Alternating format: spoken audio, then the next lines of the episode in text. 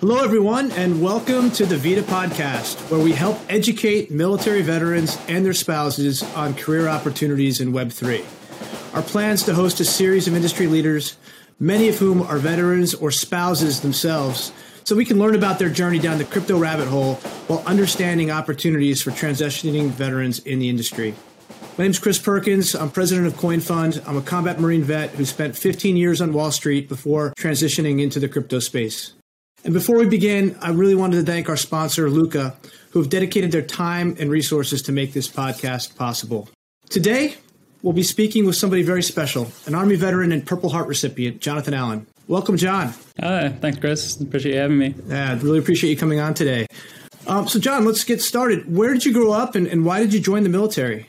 Yeah, um, grew up in Sacramento, California, um, born and raised, and uh, joined the military uh, for a couple reasons. I mean, uh, you know, one of the main reasons was definitely to pay for college. Um, that was definitely kind of like one of the attractive aspects, but um, you know, it, was really just kind of like serve my country, but uh, the college piece was definitely a huge incentive for me. Got it. And so, what did you do in the military? Can you tell us about your service? Yeah, so I did five years in the Army. I did explosive ordnance disposal. And so, yeah, it was one of those things where um, didn't really know much about a lot of the jobs. Like, I was one of the first people in my family to join the military.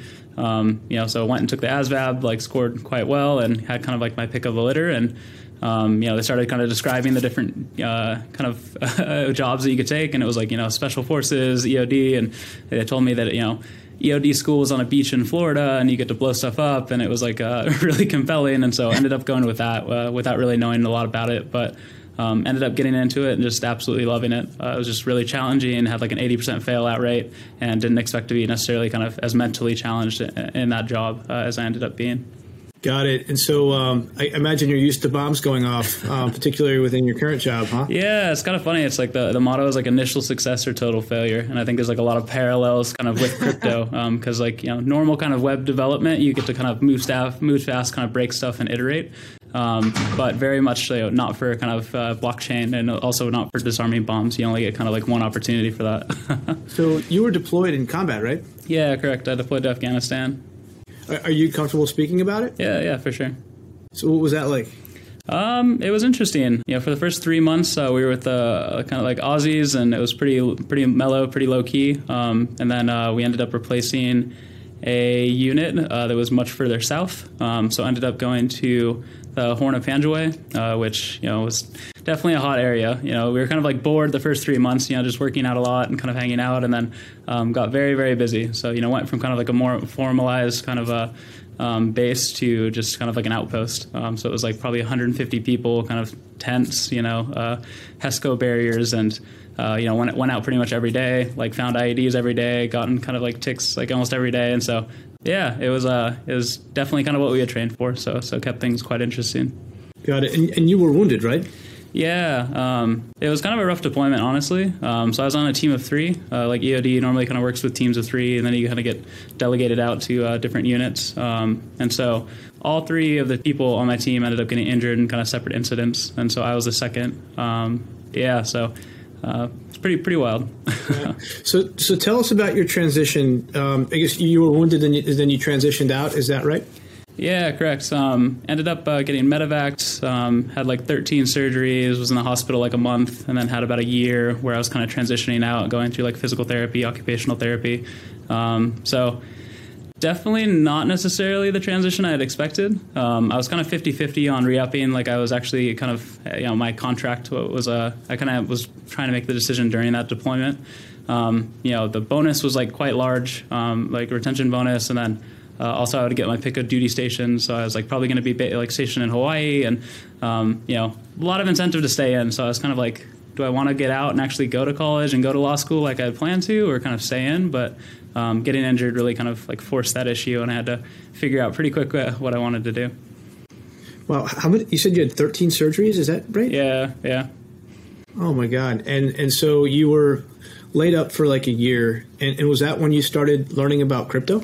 Yeah, it was one of those things like um, I was just kind of sitting around, you know, like would have like one one one OT appointment a day or one PT appointment a day, and then just you know didn't really have much else to do. Like a lot of times I would just uh, kind of be staying like uh, in my room, just kind of hanging out because uh, it's not like I was like you know expected to do a lot of stuff kind of in that interim period, and so had a lot of time on my hands. You know, just kind of I've always been super passionate about kind of tech, political science, like macroeconomics. Um, I always like enjoyed reading, and I just happened to come upon the Bitcoin white paper, and you know, kind of encapsulated in that nine pages.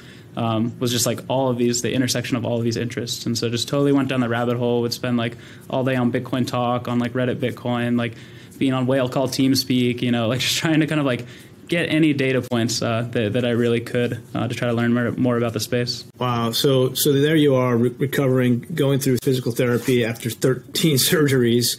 You start reading about crypto. Um, and I imagine the amount of information out there uh, was this is like what 2013 or so? Yeah, 2013. So back in 2013, I imagine there wasn't the the depth of information and research that we see today. What, what was the qual? Can you tell us? Can you unpack that a little bit? Yeah, it's funny. Like I always tell people, like um, you know, back then it was like you know I had like pretty much every keyword for Bitcoin of the day. I would just try to like read anytime somebody like mentioned it you know and just kind of like scrape like any page that I could find. And um, probably took me like an hour to two a day um, which looking back now I mean if you're interested in crypto like you could read 24 seven and there's probably like more you know significantly more content than when you started. So it was a, a, little bit slow you know like you know trying to find meetups or trying to find people to talk to or trying to find groups. It was uh, it was quite sparse and you know I was kind of like consistently over the next like two three years like always that person posting on facebook you know or trying to get people excited about it and like always talking to my friends about it. And they were like cool this magic internet money you're gonna like lose all of your money. But um, yeah it was um, definitely not as prevalent as today where you know you're seeing it kind of all over tv and company crypto companies sponsor and do commercials. And it's it's really just kind of everywhere especially compared to back then well, now we actually do have Magic Internet Money or MIM, the MIM token. yeah, yeah, exactly. um, so, okay, so you're, you're, reading everything that's out there in 2013. Um, you go through your year of rehabilitation. Uh, what, what, happens next? Yeah, so I mean, um, ended up moving back. I was at JBLM, like up in Washington, um, Fort Lewis, um, and ended up moving back home to Sacramento. Um, you know, was just kind of trying to figure out what I wanted to do because you know, didn't really kind of get that transition period to kind of figure things out. Um, and I, I, realized I just really wanted to go back to school. Um, so still kept being kind of like very passionate about crypto.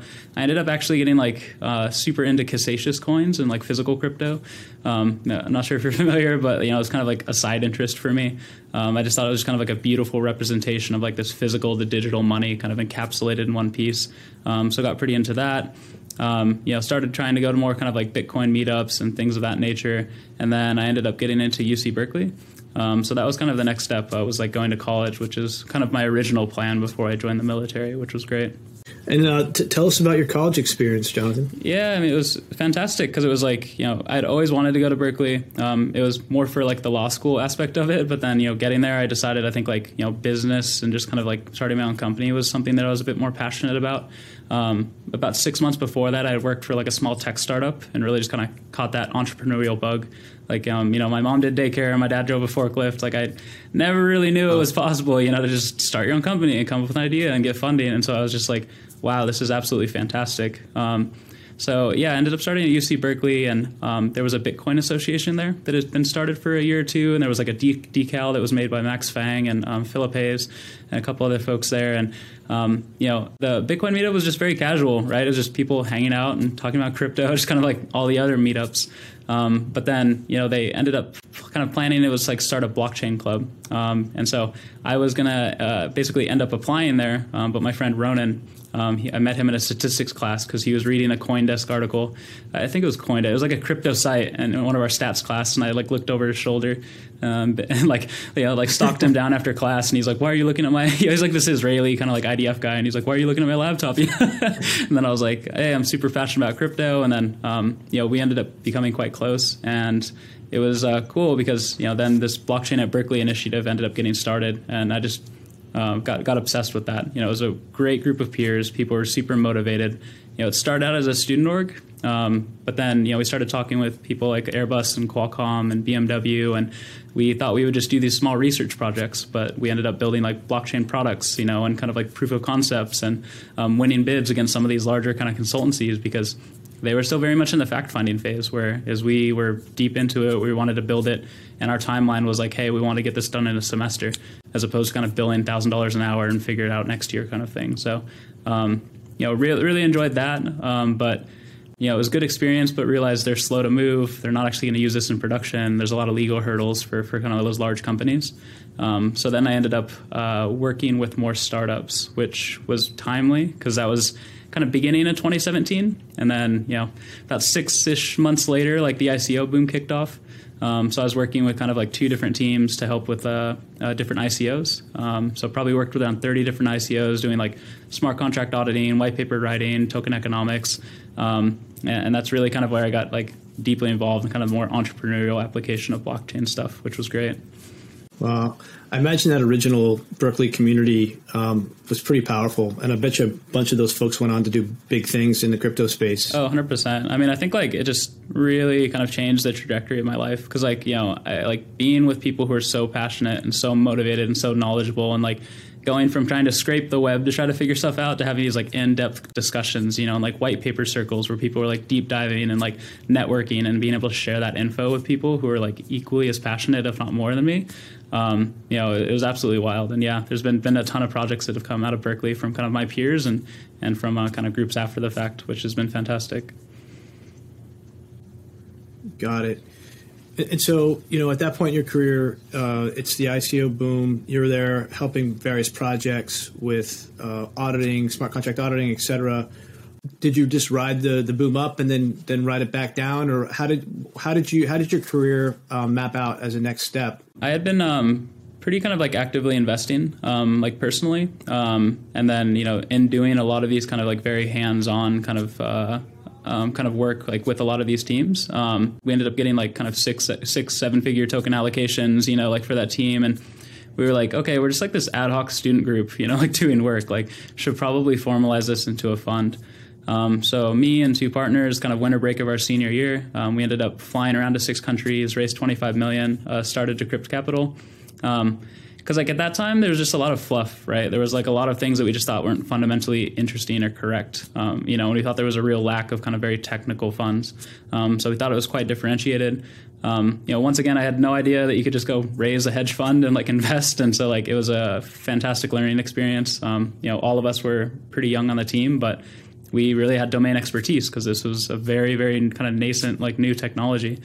Um, so started the fund February 2018, um, being like a long only venture style kind of fund, which looking back was probably terrible timing, um, but was a fantastic learning experience because um, it was one of those things about like kind of the investment time horizon and almost all the projects we inv- invested in we kind of like drew this dichotomy between like missionary versus mercenary.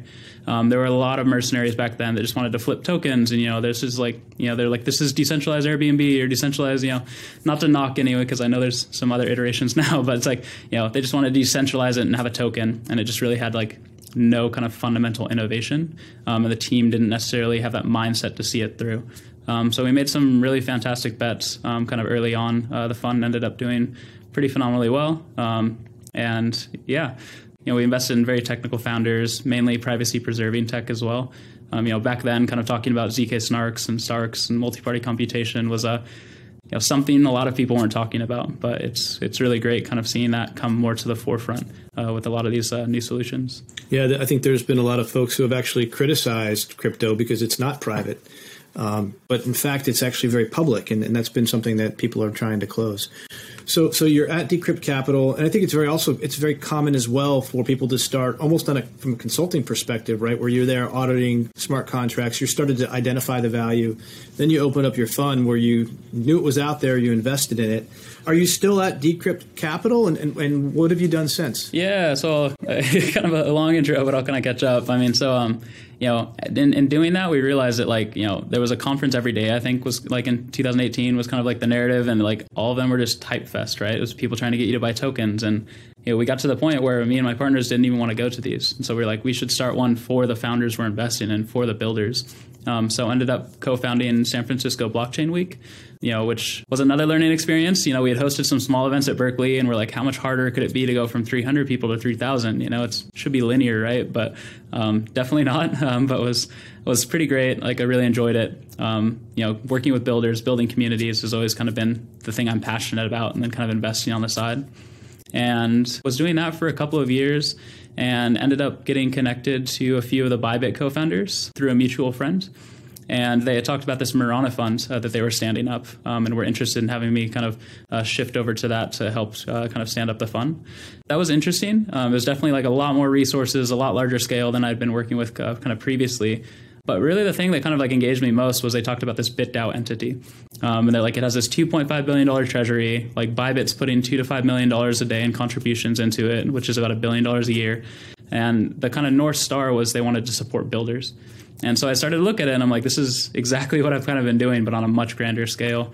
Um, so I've been extremely active in the BitDAO community, drafting proposals for Game 7, which is a 500 million gaming ecosystem DAO, uh, for EduDAO, which supports student groups like Blockchain at Berkeley, Blockchain at MIT, um, you know, Harvard. Like there's about eight schools in this first batch. Um, because for me, it was like, how do I kind of give back to this community um, that, you know, kind of very much influenced my life for the better. Um, so, you know, real passion project kind of getting EduDAO passed. Um, and the latest one that just passed um, that, that, I helped kind of draft was ZK DAO, um, which is a ecosystem support fund for the zkSync uh, uh, platform. So.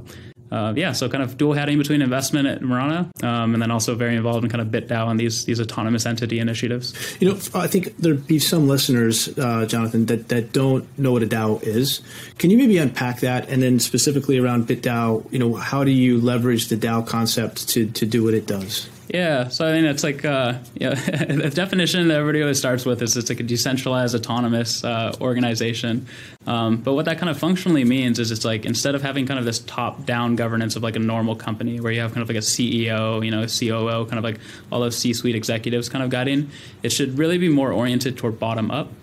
Um, there's a lot of different structures kind of be try- being trialed on what that looks like, but overall, it's like you should have a more decentralized governance structure. You should open it up to the public, and you can have it operated by Web3 native tools. And so what that means is like you know you can have these tokens kind of uh, sent around to all the people who are members of that organization. They can use those tokens to vote, um, and then you can also have kind of like a, a multi-sig or kind of like a, a, wallet that you use to kind of send and receive funds.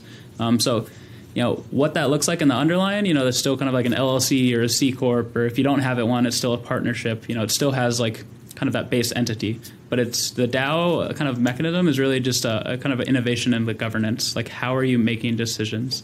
Um, which is really cool to kind of see because you've seen a lot of these community run community led um, and a lot of different kind of structures for how things get decided. Yeah the, the one thing that i've always noticed about crypto is that it's all about community and when you look at something like a DAO, I always thought, you know, it really reflects American values because it's democracy in action. And the technology, like you talked about voting and governance, that the technology allows democracy and, and, democratic governance to really work, right? Yeah, yeah, hundred percent. And I think it's like um, it's kind of interesting because a lot of people like to act like DAOs are like binary, like it either is or it isn't. You know, like there's Constitution DAO, right, where it's like I think like ten thousand people or something contributed, you know, to spontaneously try to buy the Constitution. Like obviously that's very decentralized. Like I think like one person running everything, that's definitely not you know a DAO, but it's like somewhere in between. I also think it depends on like the mission and the expected outcomes and it, it's kind of interesting seeing like these DAOs just really speed run like all the different governance kind of models we've seen in history, and a lot of them end up being like this representative democracy, you know, like this republic, right, um, with a kind of committees deciding things and kind of having the masses be able to elect and appoint them.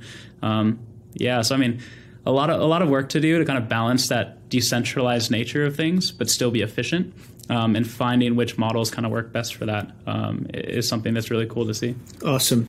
So, last question about, about you and your and your background, Jonathan. Then I'd love to pivot to you know some advice that you can give vets as they're thinking about the transition. But you know, tell us about a typical day. Uh, you know, what's a day in the life of, of, John Allen these days? I think that's one of the things that I like most um, about kind of like Web three and crypto is like it's just it I always tell people it's like a more traditional jobs is kind of like a two dimensional model of you. You know, like you like you're expected to do these roles, you're put in this like bucket, and then like that's all that you do. But like maybe you have other interests, right? Like maybe it's like not something that you just like optimize that one kind of skill set. Um, so it's uh, you know very very interesting and so i think like in my current role like i mentioned um, kind of 50% is to like a lot of these autonomous entities um, so like game 7 edudao um, zk dao a lot of that's like setting up the entity structure kind of setting up the governance kind of like hiring for those positions like figuring out what the kind of like role of it should be what the narrative like it's really like you know standing up kind of like the startup, right? Like figuring out how to how to best integrate the community and how to open that up, um, you know, which is great. And then the other 50% um, is at Mirana Ventures, and so this is you know diligent projects, kind of working with our existing portfolios, um, kind of giving assistance for that. Um, it's also managing the analysts and kind of uh, other employees um, in the fund who assist with a lot of this deal flow. Um, and then just in general, I mean, between like BitDAO and Mirana and then WindRanger, uh, which is kind of the, the uh, partner entity that we work with a lot for kind of ecosystem development, engineering, design, uh, marketing. Um, there's just a lot of interviews. Uh, you know, BitDAO started in September, Mirana started a couple of months before that, and so um, it's just growing very quickly. Um, so trying to kind of expand the team, like do those investments, and then uh, build these kind of new entities with BitDAO. So it keeps things uh, extremely exciting. You know, that's one of the exciting things about the space is you know your latest ventures are relatively new, but if you really unpack the entire crypto industry, yeah, the Bitcoin white paper came out in 2008. Yes, Ethereum came out, you know, white paper 2014, 2015 but almost everything that we deal with is less than five years old, and it's moving so fast. Yep. So I guess my next question is, you know, back in 2013, you were able to learn everything about crypto, you know, in a couple of hours a day while you're laid up in the hospital room re- rehabilitating. How should transitioning veterans think about getting up to speed on this industry now? How do they educate themselves? What would you recommend, John? I mean, I think like one of the best resources, if just Eh, there's a couple of different ways to engage. I think like the one that's like the most kind of like passive um, would just be like crypto Twitter. Um, it's kind of what we call basically like all of the people in crypto on Twitter. It's really like its own own bubble. Um, so like following a lot of the people, and I mean you can search kind of like you know top crypto kind of influencers thing, and maybe start with that, but then figure out what you're interested in. You'll see kind of people who retweet, people who reply, and just kind of curate that group um, it's kind of amazing like how accessible nearly everyone is in the industry. You know, like kind of anyone at any crypto company is you know, pretty much on Twitter having dialogues. Sometimes it'll be like lengthy threads where they um, just communicate a lot of their thoughts. And so I think that's one of the best places to kind of passively get that context. Um, but there's only, only so much depth there, right? Because people kind of externalize what they want, and that might not necessarily be what they think, right? Or what's kind of long term minded. So, I mean, you have to be kind of aware of the bias and like why people are posting things there. Um, yeah, like Reddit cryptocurrency and Bitcoin used to be good, but now I don't I don't really recommend it. Um, there's some kind of like Telegram groups um, that are okay to join, but just in general, I think it's like finding a community um, of people that you can like engage with, um, be this kind of like friends or like other kind of individuals. And I think in general, right now, it's like most of those communities are on Discord. Um, so like find a project you're passionate about, you know, find something that's interesting or find like an NFT project or an artist and almost all of them has these discords. Um, and if you just participate and ask questions, uh, I mean, a lot of these people are just passionate about it and want to help you, but then also they're probably invested, you know, or they're like part of the project, right? And so they have like a lot of incentive to help you understand and to get you to be passionate. Um, so I think like that's probably the best kind of one if you want to actually spend time um, is like hop into a Discord of something you find interesting and just start asking questions, start engaging, start kind of like making friends and having those conversations. Because like that direct way is much easier to learn than trying to scrape the entire like crypto Twitter and kind of net to like find kind of tidbits and piece it together, right? Um, so that's that's what I recommend. Just just jump in somewhere and then um, hopefully you kind of get enough context there uh, to be able to kind of uh, hop around to other spaces. That, that's awesome advice. And, and, clearly, John, you're a super technical guy. Um, do you need to be a computer scientist or a programmer or a coder to have a successful career in crypto? Um, I don't think so. Um, I think it's like engineers are hard to find, like developers are hard to find, but equally as difficult are good community managers. Community managers. Um, you know, you're starting up all of these, like especially like in the DAO space. You know, for a lot of these projects, like getting a passionate community and getting them engaged, like it's it's very hard. And so it's like you know, marketing, community managing, like design, UI, UX, like developing, like pretty much every position you can think of is hiring. So I think like whatever your skill set or whatever your passion is, um, it's pretty easy to find that role um, in a lot of these projects or a lot of these DAOs, especially that are spinning up. So, what excites you most about the future of the space across Web three? Um, what are there verticals that you're particularly interested in? I know you're a major DAO player. Um, but what gets you excited about this space? Yeah, I think there's kind of like three verticals. I mean, you know, obviously there's I'm interested in a lot of things, but I think there's like three primary ones. Um, you know, I, I, think like obviously DAO tools, um, just because it's such a like nascent space. Like there's just so much that's left to do. Like just how do you communicate with people? How do you get people spun up on what the context of the Discord, you know, what, what the DAO is, you know, what they're doing. Like how do you incentivize voting? How do you make voting easier? Like how do you kind of reduce this friction of having to use like Telegram and Discord and Discourse and Snapshot, you know, and like stack all these tools, like how do you reduce that friction? Um, how do you have like better kind of governance models? So I mean, yeah, and it was a ton, ton there. I think that's like obviously directly aligned with a lot of stuff I'm working on as well. I think GameFi, um, you know, a lot of this kind of like play to earn stuff popped up. It was like very noisy, and you've seen a lot of kind of uh, just very kind of people who are trying to quickly kind of flip like existing games, put a token into it, and very similar to like 2017. Um, there's a lot of similarity there, but in general, I think that gaming is just such a massive industry. Um, I think especially with COVID, more and more people are you know into gaming or looking for kind of like hobbies that are you know digital in nature, and so I think we've seen kind of you know the progression of gaming from you know kind of like free to play, pay to win, and not like you know kind of pay to earn or some kind of economic mechanism within it. So I think that there's just a ton of potential to unlock there. Um, there's a lot of hurdles as well because a lot of people think, hey, crypto is just generally a scam and write it off, and then you know the other half are like, hey, gaming is a scam and they're just trying to extract value out of me by making me pay for downloadable content and pay to play. You know, so like you have the intersection of two industries that need to work on trust. Um, you know, which is kind of ironic because like blockchain, you know, gave this primitive of trust. But um, anyway, kind of a tangent. Um, so I think GameFi, there's like a lot there. There's a ton of money. There's a ton of interest. There's a ton of very talented people from traditional gaming as well as blockchain working on some cool stuff there. Um, and I think last but definitely not least um, is just zero knowledge proofs. Um, I, I think there's so much application there, and I think kind of the minority application form is privacy. Um, I think like a lot of stuff like snarks and kind of like starks, like what they're using, kind of like the, the S in snark stands for succinct. Um, and so you're able to create this kind of succinct proof. And so people are using it for scalability. You know, they're using it um, for kind of like that concise property to kind of like uh, kind of manage data in a more kind of maintainable way. Because uh, blockchains make data very expensive to host. Um, so anything that can make that smaller um, has a lot of kind of benefits to this.